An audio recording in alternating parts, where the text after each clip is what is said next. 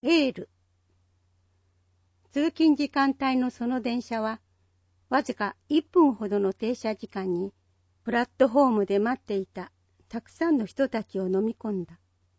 僕もそのうちの一人だった。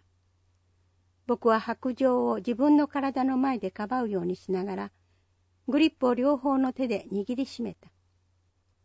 身動きできないほどの小妙だったので、よろけて倒れるような心配はなかった。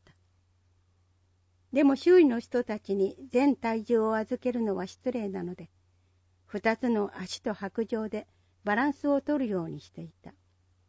ただいつものことなのだが、電車がカーブに差し掛かった時などは、もう僕の努力などではどうしようもなかった。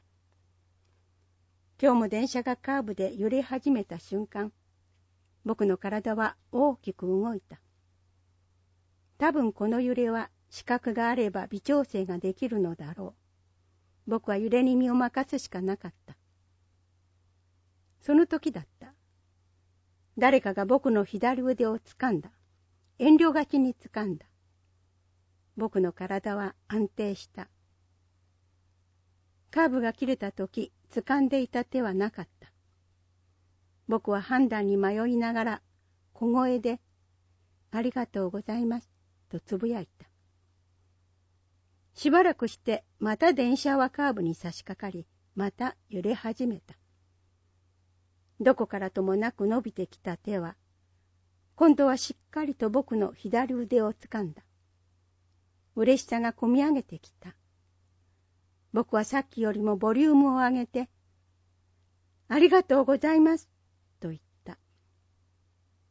手の持ち主がどこにいるのか、誰なのか。性別も年齢もわからない。わずか50センチぐらいの距離なのにわからない。ただその手は意志を持って揺れる僕を支えてくれた。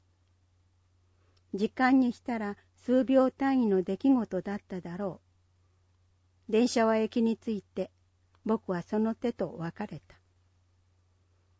たった数秒間に僕は手からエールまでもらったような気になった。いつか僕の手が誰かにエールを送れたらいいな。